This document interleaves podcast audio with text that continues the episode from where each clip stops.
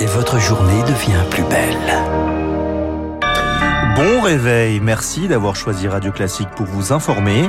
Il est 8 heures.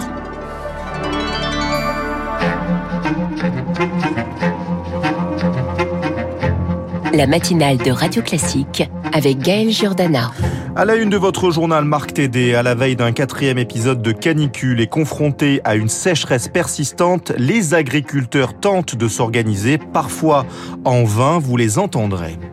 La trêve tiendra-t-elle à Gaza après trois jours d'affrontement entre l'armée israélienne et le djihad islamique? Élément de réponse dans ce journal. Enfin, plus léger, en Corse, le GR20 est victime de son succès. Plus de 200 000 personnes sont attendues sur ce sentier de grande randonnée. C'est trop, disent les autorités. Radio classique. Nous vous en parlions il y a quelques instants. Les euh, températures grimpent à nouveau dans le pays. Oui, une nouvelle vague de canicule est annoncée cette semaine, la quatrième depuis le début du mois de juin. Face à ce phénomène, les agriculteurs sont en, première ligne entre récoltes anticipées, rendements diminués et cultures et animaux assoiffés. Ils tentent de s'organiser comme l'a constaté Théophile Vareille. De l'herbe jaunie, brûlée, sans un seul coin de verdure, c'est l'état des prés de Sophie Berly, éleveuse de vaches laitières installée en Saône-et-Loire. Elle a déjà dû entamer son fourrage d'hiver pour nourrir ses bêtes. C'est ça, voilà, j'ai commencé les stocks d'hiver il y a à peu près euh, trois semaines pour les vaches laitières. Ça fait du travail en plus, oui. Du travail en plus aussi, car elle doit même amener à boire à ses 40 vaches, tant les ruisseaux sont à sec. Oui, c'est un stress en plus, alors que quand elles vont boire toutes seules, c'est plus simple, on sait qu'elles manquent de rien. C'est un, un 400 km au nord, dans l'Aisne, c'est plutôt un sentiment d'impuissance que ressent Vincent Guyot, agriculteur. Ses champs de betteraves sont en train de brûler, mais il n'a même pas la force d'aller constater les dégâts. Je préfère pas aller voir. C'est se faire mal alors qu'on est dans l'incapacité et dans l'impuissance de pouvoir faire quelque chose. Déjà aujourd'hui, je vous mets au défi d'aller arracher une betterave dans une terre comme elle est sèche aujourd'hui la terre est tellement dure et tellement sèche euh, on n'arrive pas à arracher les betteraves sans les casser. Vincent Guyot pourrait perdre jusqu'à la moitié de sa récolte de betteraves, mais ce n'est pas tout. Les sols trop secs pourraient aussi bientôt l'empêcher de planter ses prochaines cultures, notamment de colza. Un sujet signé Théophile Vareille. Le monde agricole confronté à la sécheresse. Nous en reparlerons dans quelques minutes avec votre invité à 8h15, Gaël. Il s'agit de Christiane Lambert, présidente de la FNSEA. Exactement. L'actualité à l'étranger désormais. Elle est marquée euh, par cette trêve précaire entrée en vigueur cette nuit au Proche-Orient, à Gaza, entre Israël et le djihad islamique palestinien. Après trois jours de tirs de roquettes et de bombardements, le bilan s'élève déjà à 44 morts côté palestinien, bilan contesté par les Cette trêve peut-elle durer? Élément de réponse avec vous, Pierre Collat. Les sirènes d'alerte ont retenti jusque tard dans la nuit. Le dernier tir israélien a eu lieu à peine 5 minutes avant le début du cessez-le-feu, qui a commencé hier à 23h30 heure locale. De plus, les deux camps préviennent, ils se réservent chacun le droit de répondre à une attaque de l'autre. Mais comme le raconte David Kalfa, chercheur à l'Observatoire de l'Afrique du Nord et du Moyen-Orient de la Fondation Jean Jaurès, joint par Anahuo, il y a eu un précédent. En 2019, Israël avait éliminé le chef de la branche nord du djihad euh, islamique. Les affrontements entre le djihad islamique et Israël avaient duré un peu plus de 48 heures. Donc on a un contexte qui est similaire. La question de savoir si ça va tenir, ça va dépendre évidemment des belligérants. La moindre bavure d'un côté comme de l'autre pourrait réenclencher un nouveau cycle de violence. Un nouveau cycle de violence craint par l'ONU. Son émissaire au Proche-Orient a qualifié la situation de très fragile. Au cœur de cet accord de trêve, il y a un engagement de l'Égypte, pays médiateur, qui promet d'œuvrer en faveur de la libération de deux prisonniers du djihad islamique aux mains des Israéliens. L'échec de cette négociation pourrait remettre le feu aux poudres. Les précisions de Pierre Collat.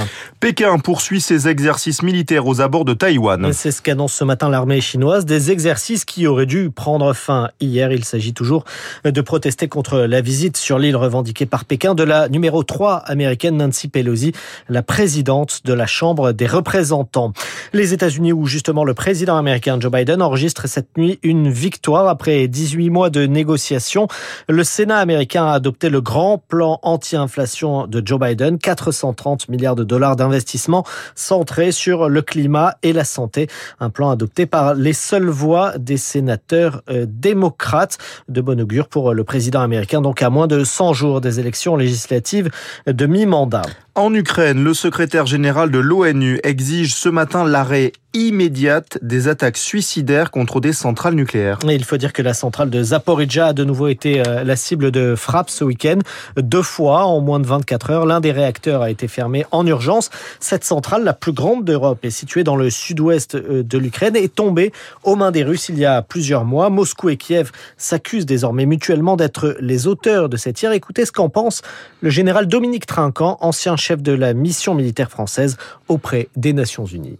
Cette centrale de Zaporizhia a été saisie par les Russes euh, il y a maintenant euh, au moins deux mois. Malheureusement, les Russes s'en sont servis pour mettre en place des lance-roquettes à l'intérieur de cette centrale, ce qui leur procure un abri. Donc je vois difficilement comment les Russes pourraient se tirer dessus à l'intérieur de la centrale. Ce qu'on sait il y a déjà plusieurs jours, deux ou trois jours, c'est que les Ukrainiens auraient utilisé des drones pour frapper de façon précise les pièces russes qui étaient à, l'intérieur de la centrale. Mais euh, s'il y a eu frappe ukrainienne avec des drones, elles sont extrêmement ciblées et donc ne ciblent naturellement pas les réacteurs. Donc il y a assez peu de danger qu'il y ait des fuites radioactives. Le général Dominique Trinquant, interrogé par Azaïs Perronin. 8h06, on revient en France où euh, le gouvernement annonce une hausse de 12 milliards et demi d'euros pour les euh, crédits alloués à l'éducation, au travail et aux solidarités. Oui, c'est une hausse inédite de 11,4% selon le ministre des Comptes publics Gabriel Attal. C'est ce qu'il détaille ce matin dans un entretien à nos confrères des échos. Le budget de l'emploi progressera en particulier de 6 milliards 7 afin notamment de financer la montée en puissance de l'apprentissage. Et à un peu plus de trois semaines de la rentrée scolaire, 400 000 élèves vont-ils être privés de transport scolaire? C'est une des craintes, c'est une crainte réelle alors que le secteur traverse une crise profonde amplifiée par la pandémie de Covid-19. Horaires très spécifiques, manque d'activité, métier à temps partiel, matin et soir, qui ne permet pas de cumuler avec une autre activité. Autant de raisons pour expliquer euh, ce manque d'attrait. Ingrid Maréchal, présidente de la Fédération nationale des transports de voyageurs, s'attend à une rentrée compliquée. Jusqu'à présent, nos entreprises transportent 2 millions d'élèves chaque euh, jour, chaque matin, chaque soir euh, vers leurs établissements scolaires. Là, on sait d'avance qu'il euh, va manquer à peu près 7500 conducteurs, qui fait qu'il y a une vingtaine de pourcents d'élèves qui n'aura pas de solution de transport ou avec euh, des solutions dégradées. Ils devront euh, peut-être se lever plus tôt euh, le matin avec des trajets plus longs pour que un même véhicule puisse desservir plusieurs établissements et certains n'auront pas de service du tout. Et c'est là que ça va être compliqué pour eux. Mais on leur souhaite bon courage. Propos recueillis par Juliette Pietraszewski.